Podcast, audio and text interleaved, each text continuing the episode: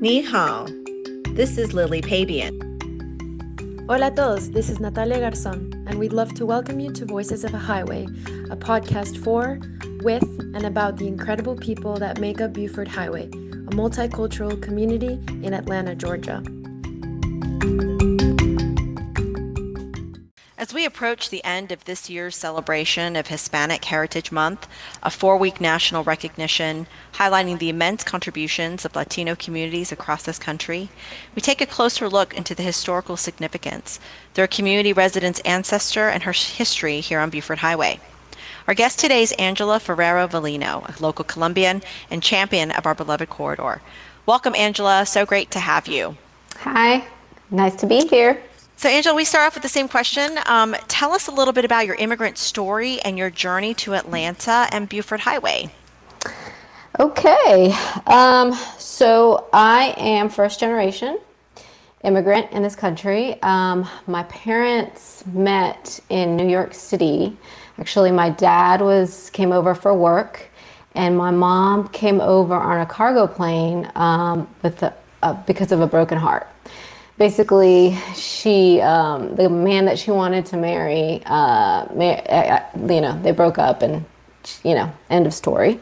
So her cousin was like you know go to go to the united states. We have some family and friends there and you can start over you know? And basically that's what she did. And um, she ended up in jamaica queens with some friends and um, worked and you know, she was illegal, but uh, so she met my dad, and I think a lot of it was loneliness and um, also just meeting someone, I guess, a kindred spirit in in in that sense. In that sense, and they got married, and you know, they had us, and then we moved to Colombia back to Colombia because they wanted to, they always had Colombia in their hearts um, and they wanted to start a new life there again with their kids. And we moved back to Colombia and where in where in Colombia? Um, Medellin.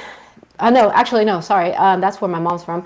We moved back to Barranquilla and my dad um, opened up a auto parts store there. And you know we did pretty well for a while. And I remember it being just such a different it was so different because I had grown up in New York and um, I went to school there. And when I was when I went back to uh, Colombia, I was ten, and I just remember just being have this anxiety of like you know it's a whole even though we went back every summer and my family was there it was just a totally different feeling of actually going to school there.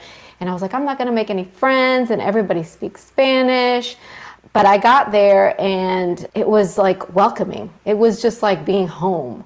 And, um, and it, it helped too that, you know, I was from the United States, so I was very popular in our school.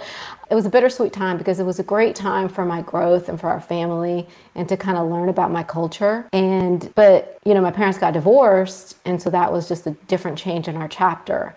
And, um, and at that point, my mom said, you know, I can't really make ends meet here in Colombia. So we'll just have to move back to the United States. And then my uncle was living in Atlanta at the time because my mom was like, I don't want to move to New York. It's such a such a crazy life there. So he said Atlanta's just kind of bustling. And this was back in the 80s, like I guess 80 84, 85, and Atlanta was booming, you know, and it was a small little town at the time. I mean, it was a city, but it wasn't what it is right now. So we moved back. We stayed with family for for a long time. Um, we actually stayed right around Jimmy Carter, close to the Buford Highway. Um, I went to Norcross High School, um, met some great friends, and that I still am friends with today. And we just kind of lived the American dream. Bought my first house off of Buford Highway um, when I was 25 because my mom, we rented the whole time, and my mom, the whole time, she's like, I want to buy a house, I want to buy a house. And, um, you know, I was like, Mom, this is what we're going to do. We're going to, I'm going to buy you that house. We're going to get it together. You know, I worked and we all worked, put everything together and, and got the American Dream, which was the first house. And my mom was so happy. We had a huge party, I remember, and had friends and family and lived in that house for a long, long time. And we actually just sold the house to move to another home with my family that I just uh, have now, my boys and my husband. And it's another another chapter in our lives now, you know. But that that moment of us buying that home propelled us to what we are now. But it was the belief in, you know, getting a better life and, and, and moving up. Thank you for sharing. Well, we'll just jump into who who who's your biggest advocate as a child? Who is your hero? So definitely my mom is my hero, but also I do remember my dad being a big advocate at the time for me because growing up in New York City at the time, I remember, I really remember this because I remember uh, reading in Spanish before I can read in English because my grandmothers were a really big part of, they always came and stayed with us and they always stayed for long periods of time. And I remember my dad's grandmom, my dad's mom, my, my grandmother, she would read to me and I learned how to read in Spanish. So my my first language was Spanish. So going into kindergarten and into first and into first grade, I was a little behind in that, in that my speech and, and I, I had no English basically, you know. So the teacher came to my dad and she said, you know, she, you need to start speaking English to your daughter because she isn't she's re- she's really behind. And my dad, I remember my dad was like, "Look." He's like, "Where are you from?" And she's like, "I'm I'm Polish." He's like, "And do you speak Polish right now?" And she's like, "I do." And he's like, "So you learned how to speak English." He's like, "I want to instill my culture in my in, in my daughter and I don't want her to forget that." So the biggest thing is, you know, um, language, you know, and he's like, she will pick it up. I promise she will kids are resilient she will pick it up and then my mom my mom just being a strong latina woman you know she she really just was hard on us in the sense that she expected a lot in us to get our education my mom wasn't educated but she she said the way for you to not have to be dependent on anybody and to be able to move forward in life is to get an education. And that was something that always stuck with me. It was never really a non starter for me to not look to college, you know, to, to have college as an aspiration, even, even if we didn't have any money to, to, to, to go there, you know, it, it's, and I didn't have anybody champion and say, hey, you're going to go here, you're going to go there it was just through friends and that that I kind of realized that okay, we really have to go what school I need to go to. I didn't really know, but I knew that I needed to go to college. And that was something my mom pushed. I'm being strong. I want to go back to your childhood a little bit. Growing up as uh, a minority, as a Latino here in Norcross. And at the time, Norcross back in the 80s was a very different place demographically, 80s and 90s. Um, what was it like going to school and what was your day to day like? it was fun and but at the same time it was also um, trying to fit in where you can try to find people that were a family in a sense right um, that you it wasn't until probably my sophomore year that i met people that were of this you know we weren't all latinos but we were all parents of immigrants and um, we all kind of had that same narrative that brought us together and it made me feel like I was not alone. And it gave me a sense of um, community and it gave me a sense of happiness in a, in a sense, you know, just because it was a very predominantly white school at the time. So I always think of that movie Pretty in Pink. That was definitely my, my, yeah, I was Molly Ringwald. yeah. You well, know? I mean, like, so did you experience discrimination? Yeah, I did. Coming to uh, Atlanta was probably the first time that I was ever called a, a, a derogatory name. And I had, had no idea what the name that they called me was, but I knew that it was a hateful name because of the way they said it. But that same person that called me that later on tried to ask me out. So I was like, what the heck? you know?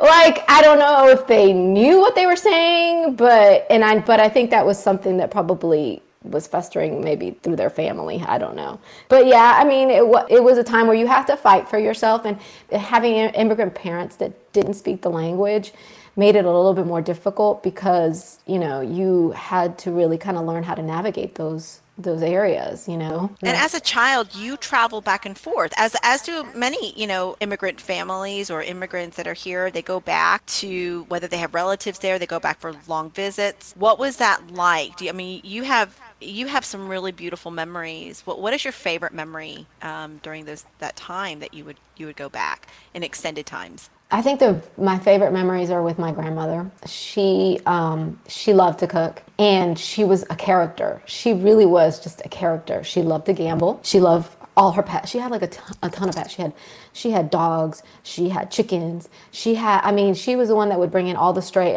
animals. She was a, a fantastic cook. She had the worst temper ever, but she was hilarious.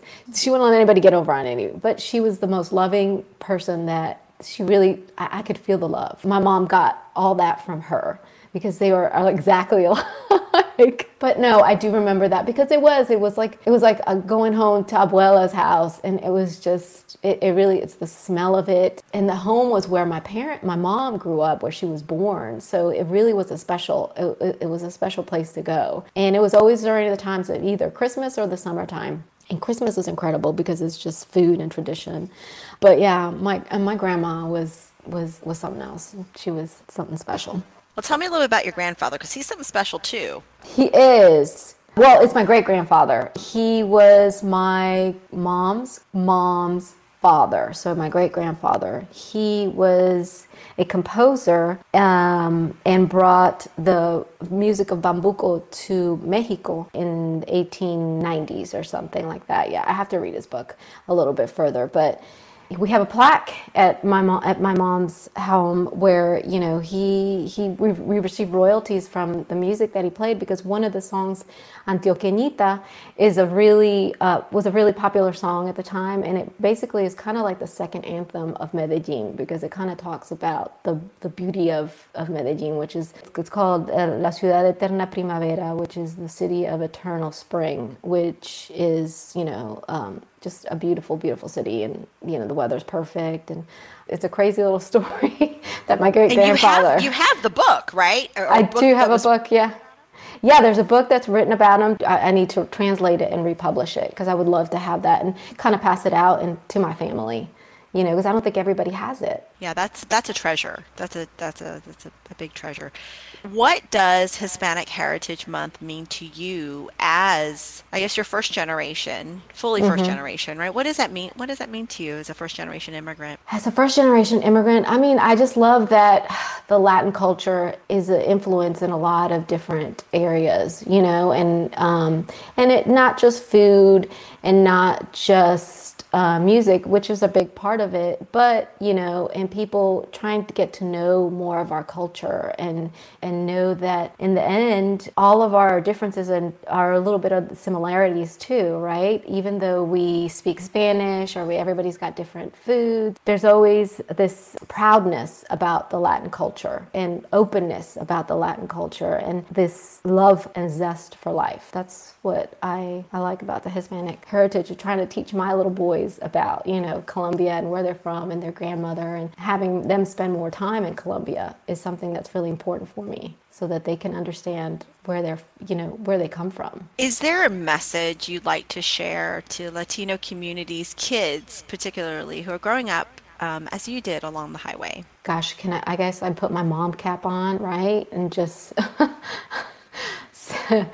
try to you know education. I mean really it probably is really hard when your parents don't speak the language and you know and you don't speak the language um, but kids are really resilient in the sense that they, they will pick up the language like i picked up the language. And um, and and don't forget your spanish language because that spanish language is what propelled me to get a lot of opened a lot of doors for me. Being bilingual is something to be very proud of. So yes, you're going to be you're going to be inundated in American culture, and that is going to be that is going to be with you, right? Because you're going to be growing up here. But don't forget that um, you're Latino as well, and and blending those two things together is really is really something that is um, a positive more than a negative. Thank you, Angela. And this is our final question. We ask all of our uh, interviews um, what is something, this could be anything. We're just trying to raise light on what are the trends in our communities. What is something you have been loving recently and you like to share with our listeners? I actually, we, so we moved. So I have been loving actually just walking my neighborhood and just clearing my mind of negative thoughts or whatever is through the day and getting to know little areas in my in my new neighborhood and just getting to talk to different people there's so it's such a walkable area now where we li- where we live as well. So every day I kind of get to meet a new a new neighbor. So that's kind of it, it's it's kind of different for me because I'm a little bit of an introvert. So, but it's opened up a lot of things, you know, because you get to kind of know your community, and that's how you kind of kind of reminds me of the community that I grew up in, your or in Colombia, because you know everybody, you know your neighbors, you know your neighbors have been there for 30 years. So when you go back, the same neighbor's still there. You know, it's it's so different than here because we move around so much. So I like that. I, I, that's that's something that I'm really digging right now. Thank you so much, Angela, for joining us today. Hispanic heritage is an important opening and springboard to raising awareness and education of the talents influences, histories, and leaderships represented through Latino communities across this country, Georgia, Atlanta, and of course, closest home, the Buford Highway Corridor. For us, the homage doesn't start and end within the bookends of September to October. It exists every single day, and we are so proud that it does and will for many generations ahead. Thanks, Angela. Thank you.